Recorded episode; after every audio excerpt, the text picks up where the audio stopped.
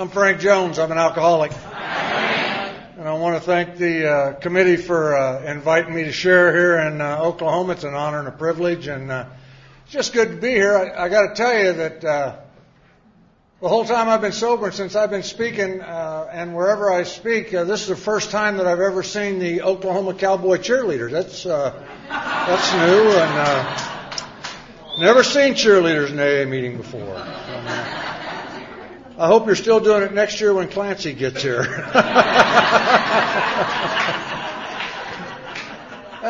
I got a question on the countdown before I get started. And, and it, it's not with the alcoholics. It's with the Al-Anons. I just got a question. And Benoit's sitting there already with their phone ready to dial. How do we know if they ever slipped or not? I mean, I mean, think about that. Come on now. How, how do we know whether they slipped or not? Well, I just thought that's just something to think about.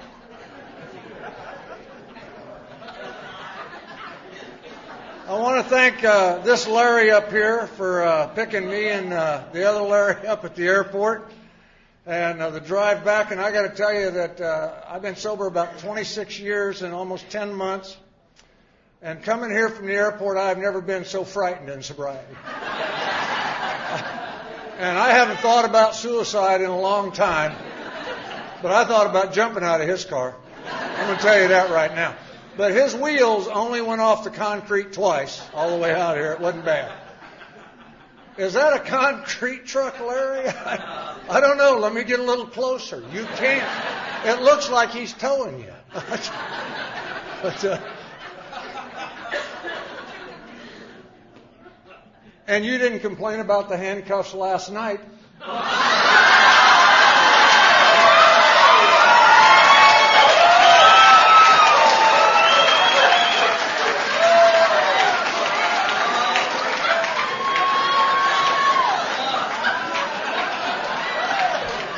How do you like me now?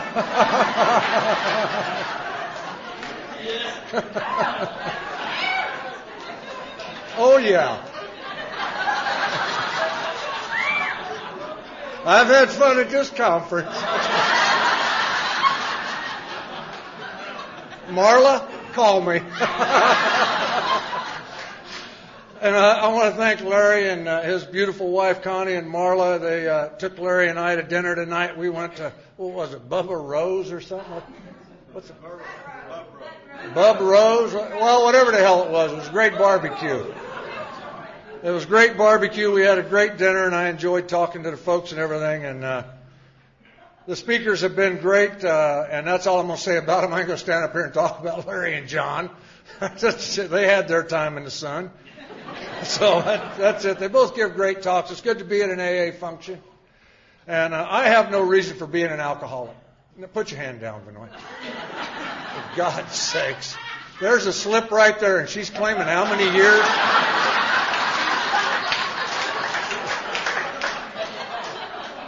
This can go on a while. I don't run out. But I have no reason for being an alcoholic. I mean, look at me. I don't look like an alcoholic. You folks here in Oklahoma look like alcoholics, okay? And I got to tell you that I'm glad I stuck around Alcoholics long enough, Alcoholics Anonymous long enough to find out some things. You see, when I got here, uh, I used to sit in the back and I didn't pay attention. And I didn't listen to Chapter five being read in the twelve traditions because they didn't mean anything to me.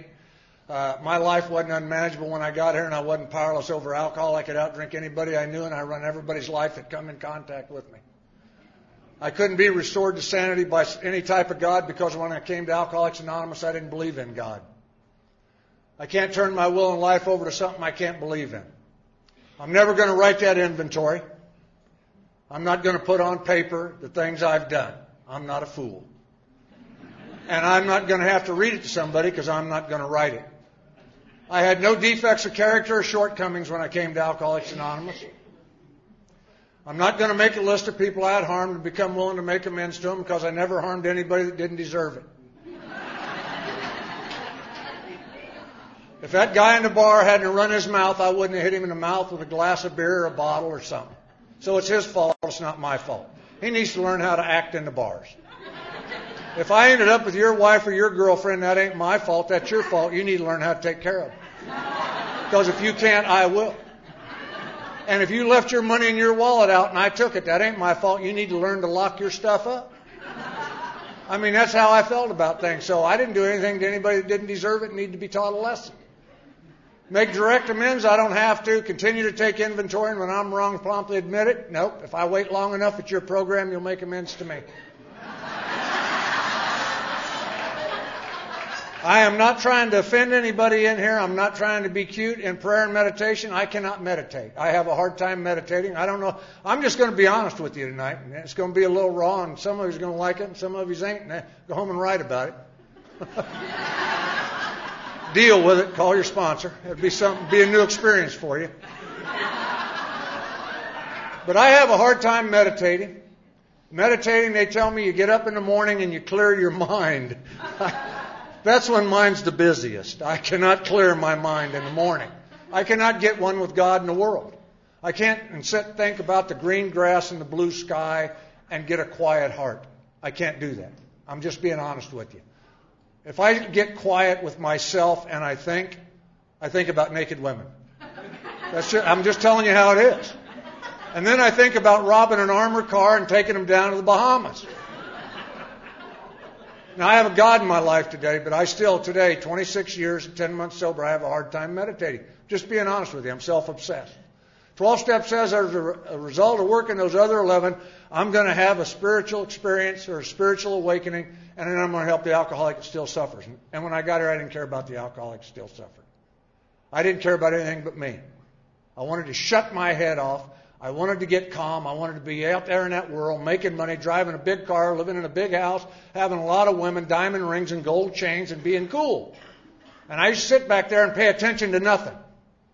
And I'm glad I stuck around long enough to start doing the things I heard from the other speakers here at this rally. I started to get involved, and the more I got involved, the better I felt. When I got commitments at the meetings and started helping out at that meeting, started setting the chairs up, taking the trash out, mopping the floor, sweeping the floor, picking up cigarette butts. I felt better when I left the meeting. When I call my sponsor, and I still do Monday through Friday, I don't care. All I got to do is call him on Wednesday, but I call that man Monday through Friday. And I got nothing pressing to tell him today, but when I pick that telephone up and I dial his number, and when I hear that man's voice, I feel better. I can't explain it to you. I don't know how to tell you what happens, but when I hear that man's voice, I feel better. By the time I hung, hang that phone up, I am okay. I don't want to come to A meetings. I didn't want to get up at four thirty on Friday and fly to Oklahoma.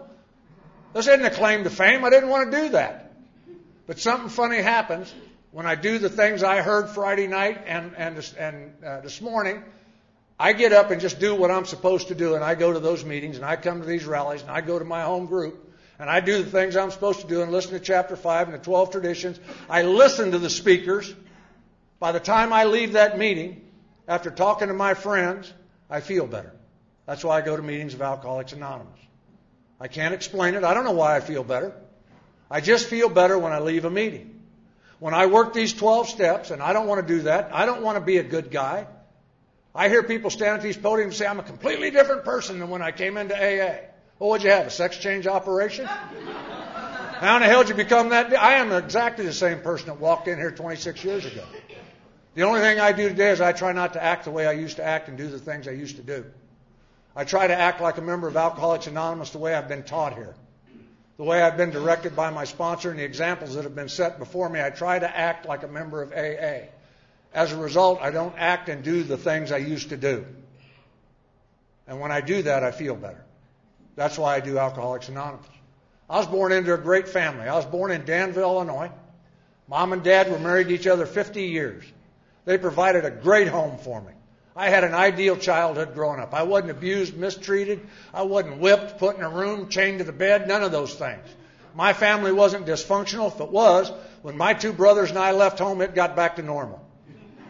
My dad worked on the railroad. He worked hard. Mom stayed home and raised us boys, and I did everything as a kid growing up kids liked doing. I played Little League baseball, Pony League. I played football, basketball, run track in high school. I won nine varsity letters, and that's not why I'm an alcoholic. I come into Alcoholics Anonymous. I did that inventory. I read that inventory to my sponsor.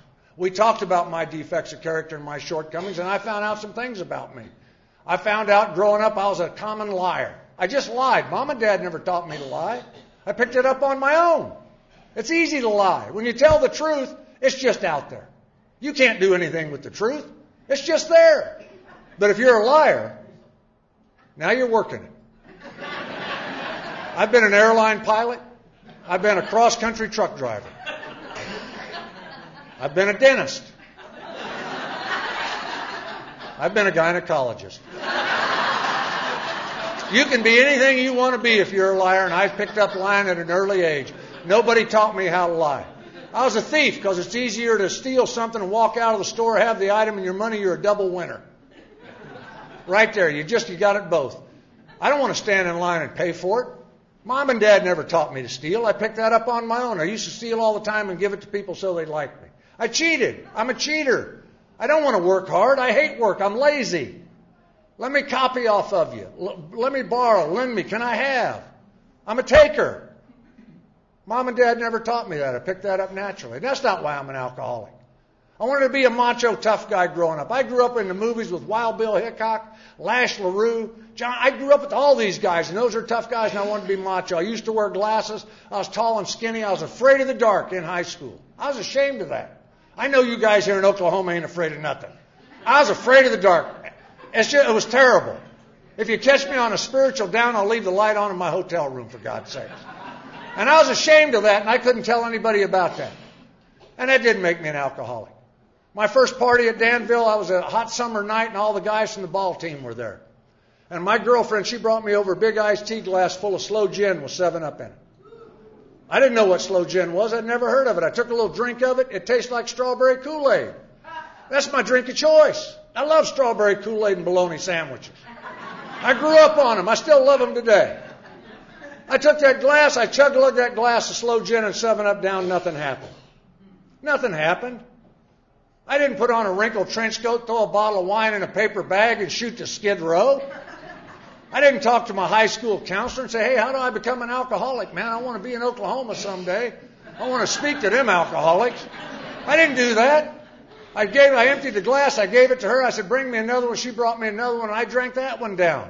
And nothing happened. I didn't get knee-walking, commode-hugging, puking on your dress shoes drunk. I wasn't drinking for the taste of the alcohol or the effect or what alcohol was doing to me or for me. I wasn't doing any of those things I've heard at the podiums. I was drinking for one reason and one reason only. All my buddies at that party were drinking. That's why I drank. I drank because my friends were drinking, and I wanted to be like my friends. I wanted to be macho and cool like those guys. They were hugging and munching their girlfriends in the corner.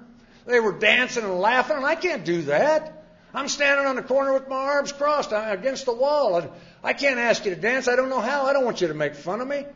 And I don't want to talk to you. You're going to think I'm stupid. And so I thought if I drank like those guys, I could do the things those guys are doing. That's why I drank. I drank to fit in and be a part of. That's all. And I drank almost a gallon of sloe gin in about thirty minutes. Glass after glass. That was nothing. About twenty minutes after I drank that last glass, I found out where sloe gin got its name. I got drunk as hell. I went into a blackout. I got taken home, and I passed out. And the next morning when I come to, I'm puking up everything I'd eat and drink at the party that night. I am sicker than a dog. My stomach's pounding. My head's pounding. I'm sick. And I can't remember how I got home. I didn't know what a blackout was back then in high school. I come into Alcoholics Anonymous, and the old-timers snapped me up and told me about blackouts. They said normal drinkers don't have blackouts. I didn't know that. I thought everybody at the party experienced what I experienced. I didn't think anything was different. I'm a kid. And so I, I missed three days of school with a terrible hangover. I went back to school, and the guys told me about that night. They told me I was dancing. They told me I was laughing and funny, and some guy said something, and I punched his ticket. And when they told me about that night, I felt a part of the guys. I don't remember any of it, but hell, I evidently had a great time. And that's enough for me right there. If you tell me I had a good time, I had it. Now, I didn't turn into a blazing alcoholic after that and get the shakes in study hall when I didn't drink. I drank when I could get it.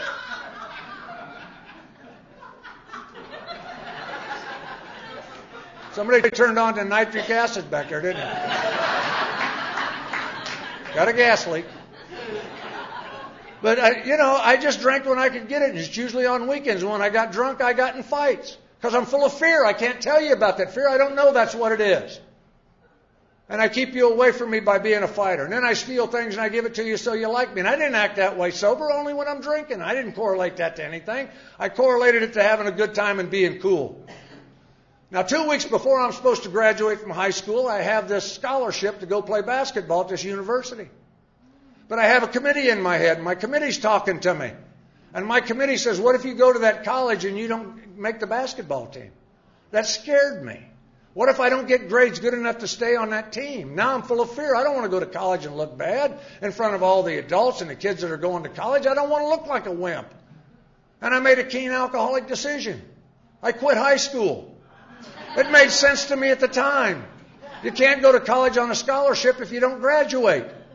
So I quit school. And then I'm drinking with the guys two weeks later, and I'm macho, I'm cool, I know I'm cool, I quit school. I had another keen alcoholic thought. I went down and joined the Marine Corps. No, not if you're a wimp and a wussy. Do not go in the Marine Corps. Go in the Army. That's the whole. They've turned on me. Start the car, Larry. Got to get out. Or to the Navy, doesn't matter, either one. But I joined the Marine Corps. Now, I'm, I'm, I'm on a train going up to Chicago to get sworn in, and I'm full of fear, and I'm homesick, and the train ain't moved yet. And uh, I'm sitting next to a guy with a ducktail haircut, long sideburns. He's wearing a black leather jacket. It's got zippers on it and chains and doodads. And, you know, this is a macho dude. I want to hang with this dude in Chicago. He's going in the Marine Corps, and uh, he's drinking out of a little brown bottle. And he said, hey, you want some of this? And, I, you know, I want to fit in. So I said, yeah, I'll take a hit of it. And he handed me the bottle, and I chugged like two or three big mouthfuls of it. It was whiskey. Now, I don't know how you drank whiskey at the age of seventeen, but I sprayed that crap all over the seats in front of me. I had whiskey coming out my nose, and my eyes are watering, and I can't breathe. This guy's looking at me funny. I don't want to be a wimp, and I wiped off my face, and I handed him the bottle, and I said, you know, that's pretty good. And he says, you want some more? And I said, I can't breathe right now. I'm having a problem. And I drank to fit in. I drank to be a part of the guys. And we got sworn in up in Chicago and went to Marine Corps Recruit Depot, San Diego. And I went through boot camp scared, full of fear and homesick. And I can't tell the other guys in boot camp about that because they're macho guys. They're all older than me. They're eighteen, nineteen, twenty-year-old. I'm seventeen. And I had to learn to put a facade out there and act like what I thought a man should act like. And, uh, you know, I struggled, and I got through boot camp, and then they put me in the infantry at Camp Pendleton, and then the Cuban crisis happened in sixty-two, and we went down the coast in a convoy and through the canal and went down there for the blockade, and I'm full of fear. We're going to war, and I can't tell anybody about that fear. I don't know that. I don't know fear. You know, I, I can't explain that to those guys, and I don't want to tell them I'm ashamed of it. Nothing happened there, and we come back through the canal and went to the Far East for thirteen months. I unpacked my gear the first night, and the guy said, hey, Frank, we're going out in the Ville and get drunk. You want to go out with us? And I said, yeah. I felt a part of the guys. The guy, I've never been in the Ville. I can't wait to go in the Ville. And we go out in the Ville, and there's five or six of us, and we bought a Typhoon fifth of Saki, and uh, these guys are passing that bottle of Saki around there, chug-a-lugging it, and they're, you know, they're punching each other and hugging and shit and headlocking each other. They're macho. That impressed me. I liked that. And that bottle got to me, and I chug-a-lugged two or three big mouthfuls of it. I don't know how you drank sake at the age of seventeen. I sprayed that crap all over their shoes. And they're laughing and pointing at me, and, and I feel like a wimp. I hate that feeling of feeling like a wussy. And, uh, you know, the bottle come around, and I chug-a-lugged some more, and I puked it up. I got sake running out my nose. My eyes are watering, and these guys are making fun of me, and I hated that feeling. And I learned something that night in Okinawa. If you're going to be an alcoholic, you can't let looking bad bother you. You just got to hang in. You know, I think that's important. And I hung in. And the bottle come around again, and I chugged it, and I kept drinking it and holding enough down, and then finally I held enough sake down, and something funny happened. I looked at those five or six Marines I was drinking with, and I realized something. These guys are punks. Why am I hanging out with these sissies? I don't know what alcohol did for you. That's what alcohol did for me. And I left those guys. I don't need those guys. I went out drinking on my own. and I'm out in the bar drinking, and I'm shooting pool with a Marine from another unit, and he said something that evidently offended me, and I smacked him in the face with a pool cue. Now, in the movies, it's cool. It looked good. But he's laying there bleeding. They're calling the military police. I don't want to go to the brig. I don't care where you get your relationships. I don't want to go to the brig. I'm full of fear.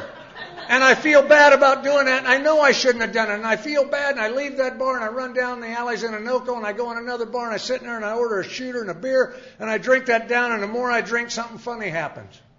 I lose the fear of going to the brig. You see, I don't care about picking a tab up when I drink. You see, everything I do when I'm drinking, I have already thought about it, and it's okay. You see, when I drink, my head tells me it's okay to do what you're doing. Otherwise, you wouldn't be doing it. And alcohol makes everything okay for me. I don't care about responsibility. I don't care whose lives I walk through. I don't care whose lives I ruin. I don't care whose stuff I take. I don't care who I do what to whoever.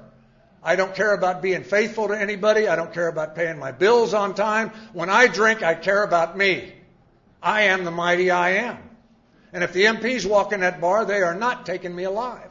We're going to fight it out. That's how I feel when I drink.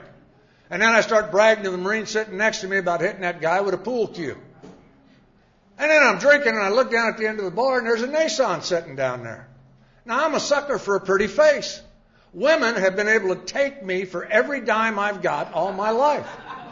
That's another twelve-step program. I would be senior person in that program. And she slid up next to me, and she asked me to buy her a drink, and so I bought the young lady a drink. And then she started telling me this sad story about her mom that needed surgery. And it broke my heart. And so I gave her some more money. And her and I trudged the road of happy destiny to her hooch.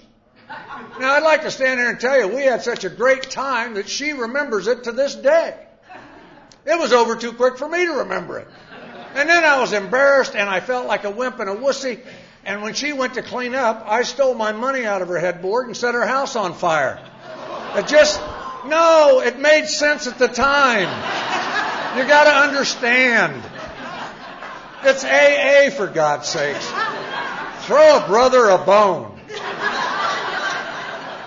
And I left, and I went back to the barracks and passed out. And the next morning at Reveille, when I come to, I'm puking up everything I'd eaten, drinking the Ville that night. I'm sicker than a dog, and I'm in the head throwing up, and the guys are telling me the M Ps are looking for who hit that guy. And that guilt and that shame come back, and the fear of knowing I'm in trouble, and I'm going to get locked up if I get caught, come over me, and now I'm afraid, and I can't tell anybody about that fear of what I did. And then they told me about a fire in the Ville. And my father hadn't raised me to act that way. I had never, in fifty years, he was married to my mom, and at no time have I ever heard my dad raise his voice to my mother. And I don't know where those actions came from, and I was ashamed of that. And I didn't know how I was going to make that right. I didn't. I, I just couldn't believe I had done that. And I opened up my locker that morning. There's a bottle in there with a big red dot on it, and that's called Okinawa wine. And I took that bottle of wine down, I unscrewed it, and I chug-a-lugged two or three big mouthfuls of it, and I did not throw it up. I drank some more of that wine and went out to formation. And by the time the formation was over and I walked back in that barracks, something funny had happened. My headache's gone. My stomach's settled down. I'm not throwing up no more. I feel pretty good. That's what alcohol does for me. I went right back to that locker, got that bottle of wine out, poured some in a canteen cup, and walked around drinking it. Twenty minutes later, I'm bragging about hitting that guy with a pool cue. I'm bragging about setting that woman's house on fire. When I drink, everything I do is cool.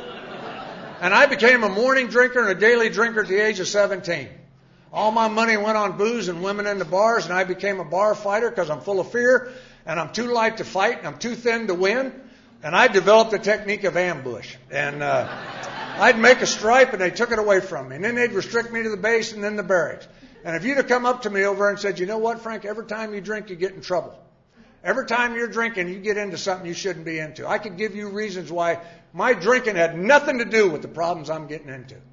I don't know about you. But I could rationalize and justify all my actions when I got to Alcoholics Anonymous. If that guy in the bar hadn't said that, I wouldn't have hit him in the mouth with a bottle of beer.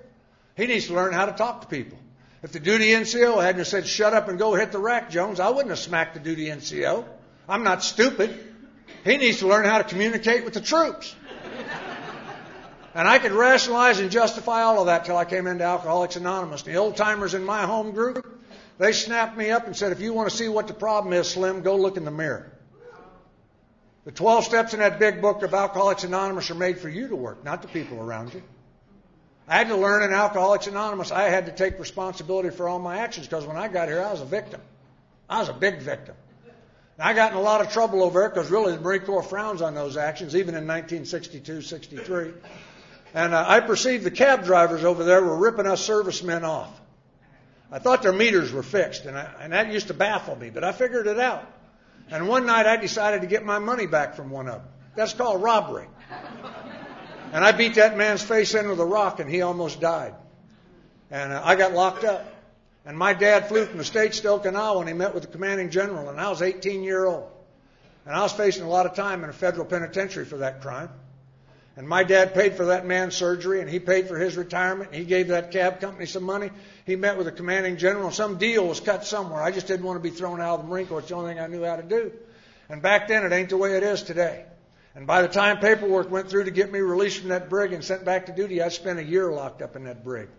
If you'd have told me it was behind trying to get money to drink on, I'd have told you that ain't true. Those cab drivers are ripping us off. They let me out of that brig and they sent me to Camp Lejeune, North Carolina. I went through Illinois on my way over and I met a girl just out of high school and I married her.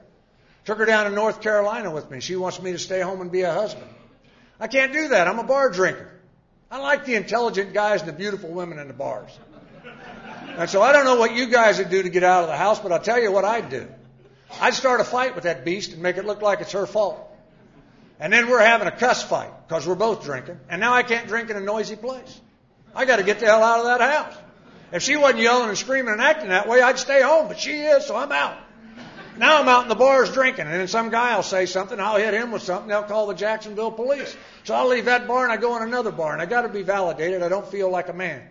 And guys like me, I don't know what kind of guy you was, but guys like me got to be validated with another woman to feel like a man. And so I'd lock eyes with some honey in the bar, and then her and I trudged the road of happy destiny to her hooch. And then we do what we got to do, probably to validate both of us, but me for sure. And then I'm laying there sobering up in her bed, and I'm starting to think. You should never drink and think.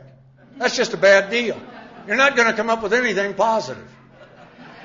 And what I'm starting to have when I'm laying there is those feelings you're going to have when you're unfaithful. And I'm having those feelings you're going to have when you're a liar. And I'm having the feelings you're going to have when you're a cheat. And I can't go home and look at that woman now. And so I stop in a bar and have a couple of shooters and a beer. Now what my head says is this is a guy thing. This is just what guys do. This ain't a big deal. And so I go home and I walk in and she says, where have you been? Now I hate that question. Now I got to lie to her. I wouldn't be a liar if she hadn't asked that question. So it ain't my fault I'm lying. It's her fault for asking that question. Then I come into Alcoholics Anonymous, and what I found out was my wife is none of my business. It's not my job to tell her what to do, what to cook for dinner, how to clean the house. My sponsor told me, if you don't like what your wife cooks for dinner, cook your own dinner and shut up about it. Don't ever say anything to her. Stop it. For God's sake. You're not even cooking yet. Why are you clapping? Jesus. But if you are, I got a stove in my room. You do too, don't you, Larry? Exactly. My sponsor told me that if I didn't like how that house looked, to clean that house myself. He said, evidently she's happy with how that house looks. I had to learn in Alcoholics Anonymous how to be a husband. I had to learn that here because I didn't know how to be a husband. I had to learn from the old timers in my home group. And uh, then what happened is we had a kid, and I don't know how to treat kids. You see kids cry, and they make messes, and they break things, and they spill things, and they crap in their diapers. And uh, no human should do that. I mean, think about it. Well, maybe we should when we're drunk, but God, we got a reason. And uh, I'd shake her, and I threw her in that crib, and then the wife would start, and we're fighting, and cry- she's crying, the kid's crying. And the only thing that takes the guilt and shame away of being a bad father is a couple of shots of whiskey and a beer. And then I come into Alcoholics Anonymous and I found out kids are little people. That that's what kids do when they grow up. They move things around and spill things and break things, and that's what they do. And I had to learn in Alcoholics Anonymous from my sponsor and the old timers. They said the only time you touch your kids is when you're going to put your arms around them and give them a hug. Lower your voice in that house. Don't use that language in the house that you used to use out in the bars. Your wife and kids don't deserve to listen to that filthy language. I had to learn in Alcoholics Anonymous to clean my language up around women and children. Don't make you macho. My sponsor used to get all over me, and then I now today I hear young people standing around talking, and the guys are using the F word and everything, and oh, I think, God, I admire them. That really sounds intelligent, man. My sponsor told me when I talk like that around women and children, I'm a mental midget trying to express myself forcibly. And so I had to learn to clean my language up in Alcoholics Anonymous. It doesn't make me a man to use that kind of language. And I had to learn that here because I didn't know. I thought that made me macho. I had a total misconception of what that word meant. And then I got called into the C O's office one day, and they issued me a rifle with a telescope on it and live ammunition. Sent me across the ocean to a place called Vietnam. Vietnam ain't my problem. It's never been my problem. I am my problem. My problem is standing in the middle of my wardrobe right now. I was over in sixty-seven, sixty-eight, and uh, I was a sniper. I was with twenty-six Marines up at Khe Sanh and Con Thien, and uh, I'm full of fear, and I can't tell anybody about that fear because I'm ashamed of it. I'd never been in war, so I don't know what the hell I'm supposed to feel like, but I'm ashamed of how I feel, and I can't tell anybody about that fear. And I found out a secret in Vietnam. one hundred fifty-one proof rum. Put that in your canteens and drink it. You're bulletproof and invisible. And that's what I did.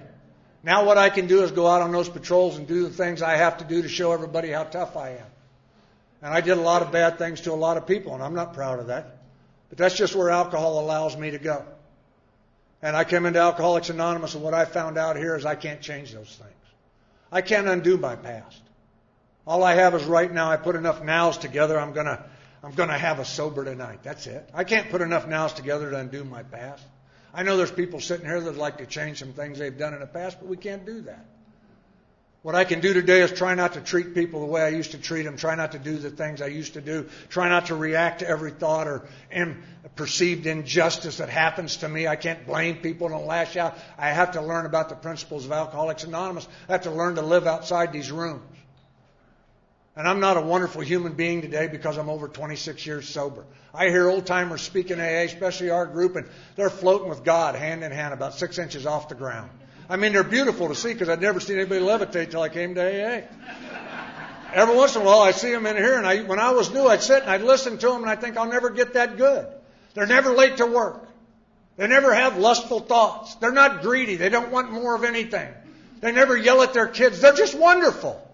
And I thought I can never get there because I can't shut my head off. And I'm comparing my head with how they're saying things.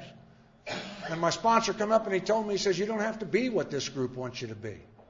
You have to find out who you are and what you are and start working on that. You have to become you again. And I had to find that out. And he says, you've got a lot to work on. In your case, you're an asshole. And I thought, okay. And uh, that's just how my sponsor told it to me. He didn't love me till I could love myself. That's the most ridiculous thing I've ever heard in A A, almost. Well, think about this. Love you till you can love yourself. Name me one... I, this makes me crazy. I'm going to just tell you right up front. Nobody in your entire life can ever possibly love you as much as you love yourself. I, There's just no, but there, there's not that much love in the world. I, I don't know about you. Maybe you did, but I didn't do anything out there drinking that was for other people. Everything I did was to benefit me. I am selfish and self-centered, and I don't kid myself about that. I'm abrasive and critical and judgmental. That's just the way it is. I'm not a good husband today because I'm over twenty-six years sober. I'm not a good father today or a good man today. I'm a good member of Alcoholics Anonymous. I believe that. There's nothing I won't do for Alcoholics Anonymous. Anything I'm asked to do, I will do it. If it's legal, I will do it. I'll do some things illegal. If it'll keep somebody sober and save their, I will do whatever I have to do. I never say no to an A A request. And that don't make me a good man. That makes me a survivor. That makes me what these guys talked about since this, this rally started. That's what, that makes me want to live. Makes me want to have my head quiet. That's why I do these things. It benefits me. And I'm a lot better father and husband and man today than I was twenty-six years ago. Hopefully tomorrow I'll be a little bit better than I am today, but I can't guarantee that. So if you, there's been things in my life that's changed. I've had bad things, tragic things, great things, sad things, horrible things. The only thing that I have never changed in over twenty-six years is my commitment to A A. I love Alcoholics Anonymous. I still go to at least four meetings a week. I have commitments at those meetings. I have, I sponsor guys. I do the things I'm asked to do. I call my sponsor. I do what I'm supposed to do in A A because I love this program, because it keeps my head quiet. It keeps my stomach calm. I can live out there in that world I had a hard time living in. And it's because I come in here and sit down, shut up, and listen.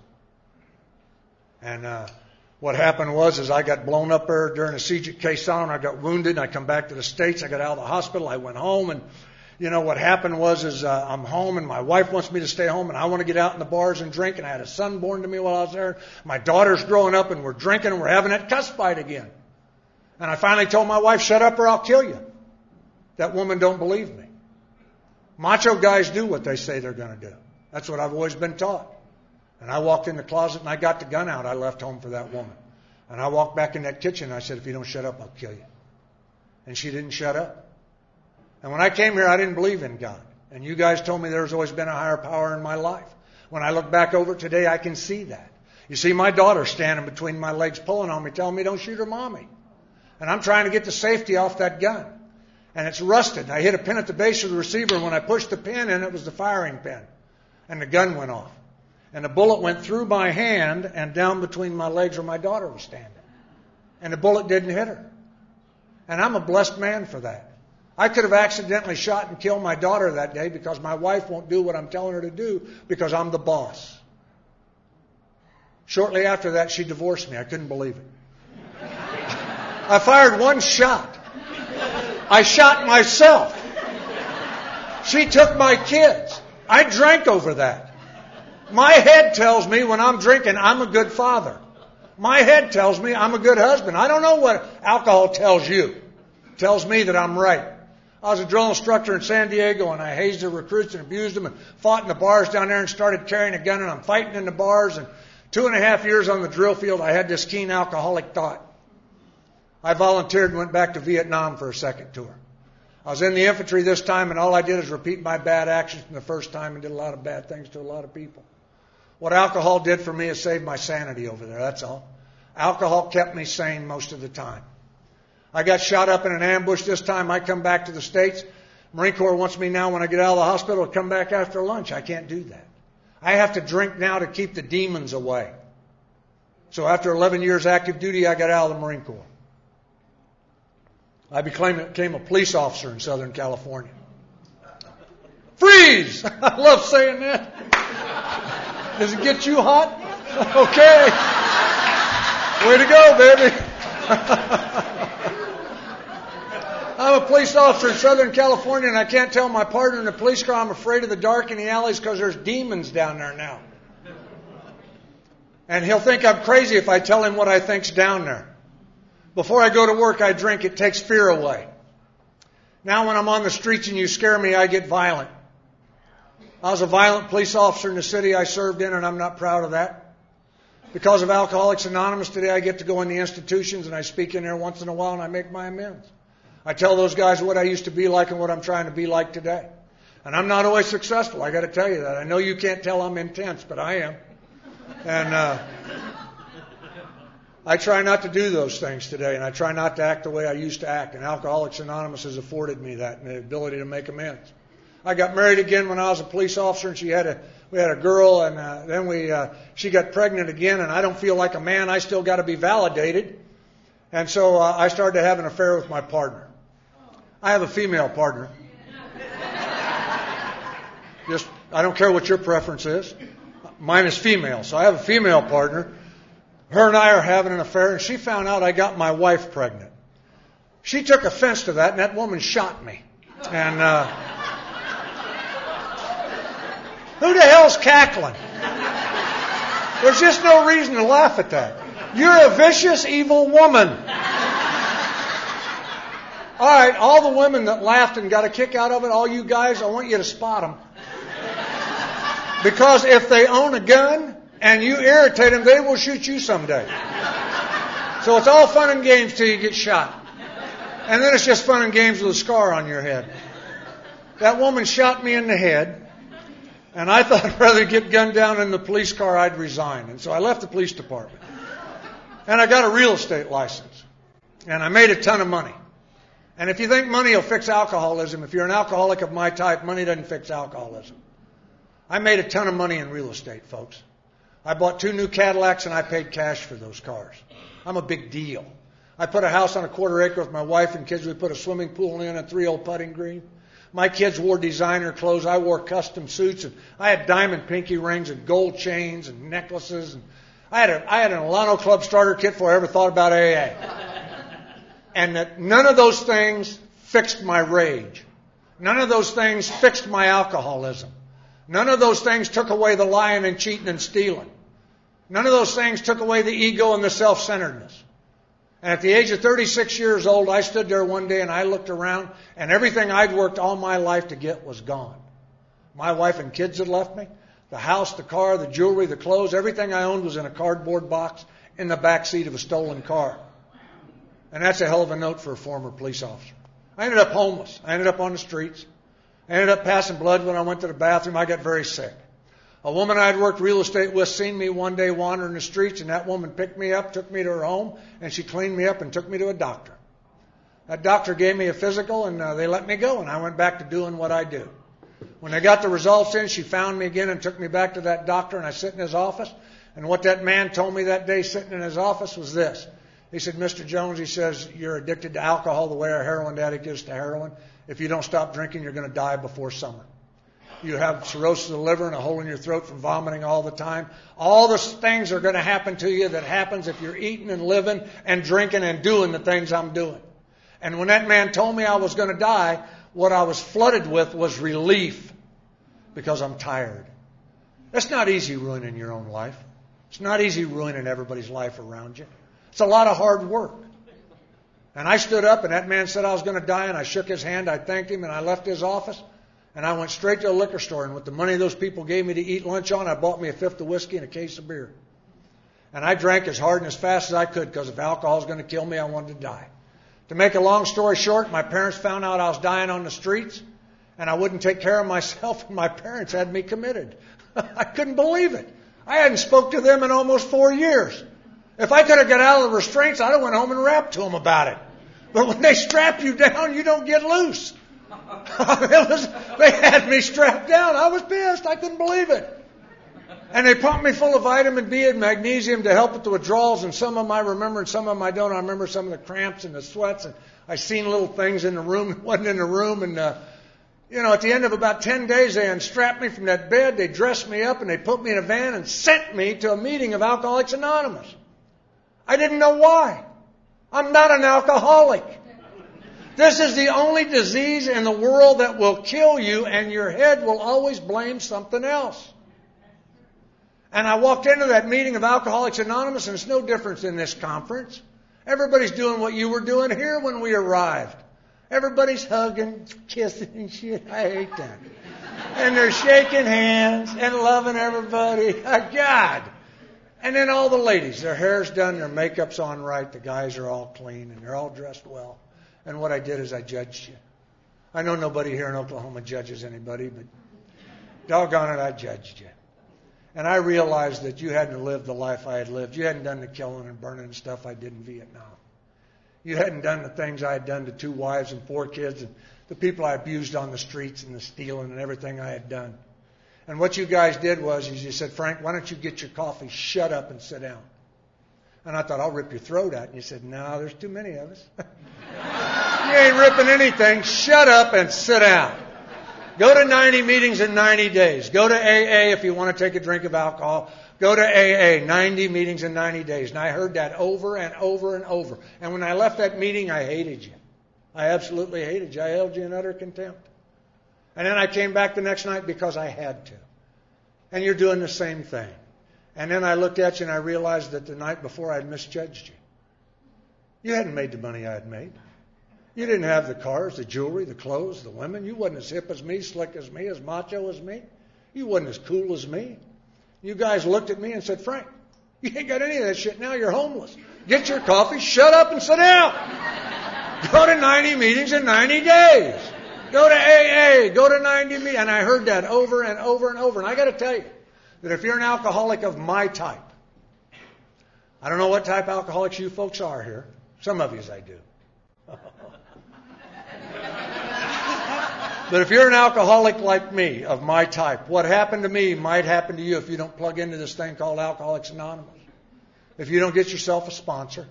Not somebody that'll talk to you about your issues. Your issues don't mean squat. That is just psychobabble from these treatment centers. Show me in the Big Book where it says write about your issues. It's not in there. It says write a fearless and thorough moral inventory. It doesn't say write about you. I want to do a sex inventory. Where, where's that at?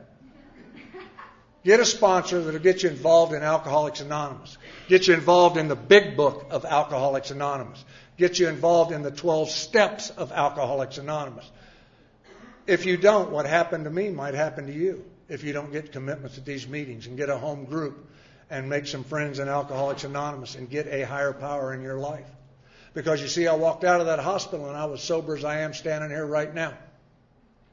And I stood out there in that sun and I started crying. And all the things I had done all my life came back and started sitting on my chest. And all the things I had done in Vietnam and the two wives and four kids, and even with shoplifting as a kid, came back and started choking me out. And I didn't want to take a drink of alcohol. I haven't had a desire to take a drink in over twenty-six years. I had a desire to commit suicide. I had a desire to take my own life. Where do you go when you're filled with desperation and you don't have a sponsor to call? You haven't made a friend in the meeting that you can talk to. You haven't got a home group that you can confide in. You don't know anything about these twelve steps or the A A slogans. Where do you go when at the end of that tunnel there's no light? And that's called hope. Where do you go when you have no hope? What happened to me might happen to you.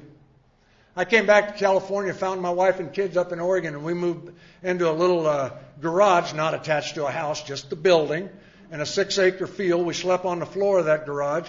We ate it out of a styrofoam chest, government cheese, and block bologna. And my kids, when we had cereal, they put water on it. And I didn't go to meetings. I don't need you people. You're a bunch of losers and weaklings. I'm macho. I'm tough. I have willpower. I don't need you. I don't need a God. I don't need anything from you. And at six months without a drink of alcohol and no meetings, I'm driving a stolen car on the Hollywood freeway with a forty-five. I'm looking for work. I have to feed my children, and I'm doing the best I can. And the guy in front of me is in the fast lane, and he's not getting out of the fast lane, and I'm honking at him to get out of the fast lane. Now, here in Oklahoma, you may just pull around him and wave at him and be serene. I'm not. And I rear-ended the guy. And I chased him off the freeway. When he stopped his car, I stopped, and I got out with my forty-five.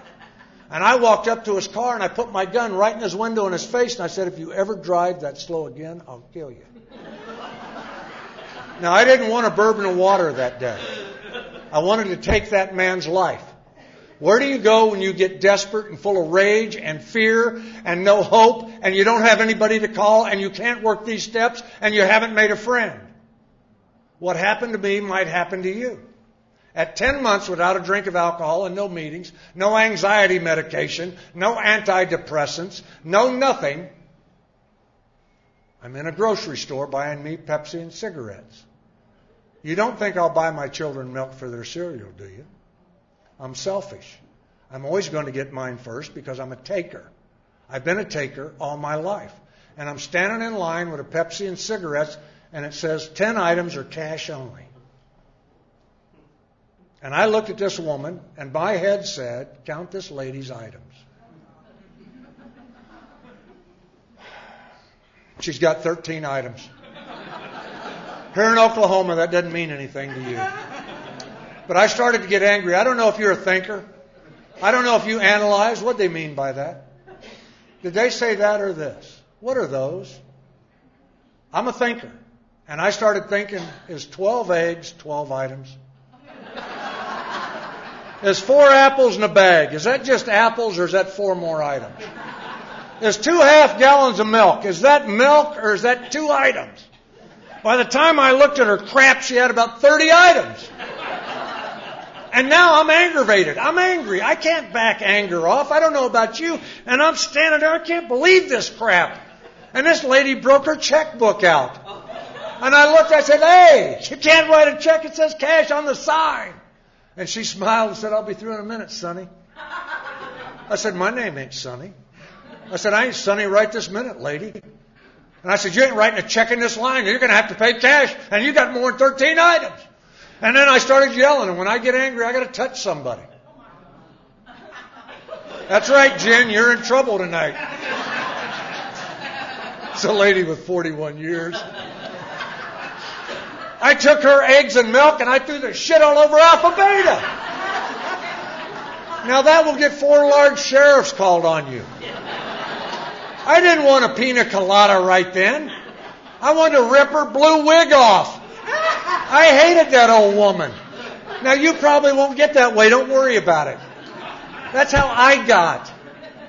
Thirteen months without a drink of alcohol and no meetings of Alcoholics Anonymous.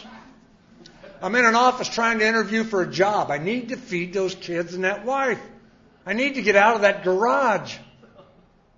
And this guy walks by and he said, Frank, how you doing? I said, that's a personal question. Why are you prying into my private life? I said, I'll tell you how I'm doing. I don't want anybody in this office to hear about this. And I grabbed that guy by the throat, jerked him on the desk, and I started choking him. And I'm yelling at him, how do you think I'm feeling right now? I had a nervous breakdown. That won't happen to you. Don't worry about it. You're tougher than I am. You got a lot more willpower. And I got to tell you how God works in my life when I don't believe in God. There was a guy in my home group in that office that day. He had never been there before ever. And they pulled my fingers off this guy's throat and they laid this card down. And he said, I know what's wrong with you. But he said, I can't help you. I'm afraid of you. You got to go see this guy. And they took me back to that garage and they sent my wife and kids to his wife's house. And I had a gun and some hand grenades and debt cord and shit. I was waiting for the invasion. And they put it all in a box and took it away and they sat with me and I don't remember those days and I just cried. I had taken sobriety in life as far as I could take it. And at the end of about nine or ten days, they put me in a car and took me down to this man's office and I sat in his office and I cried. And what that man explained to me that day has saved my life and my sanity up to and including tonight.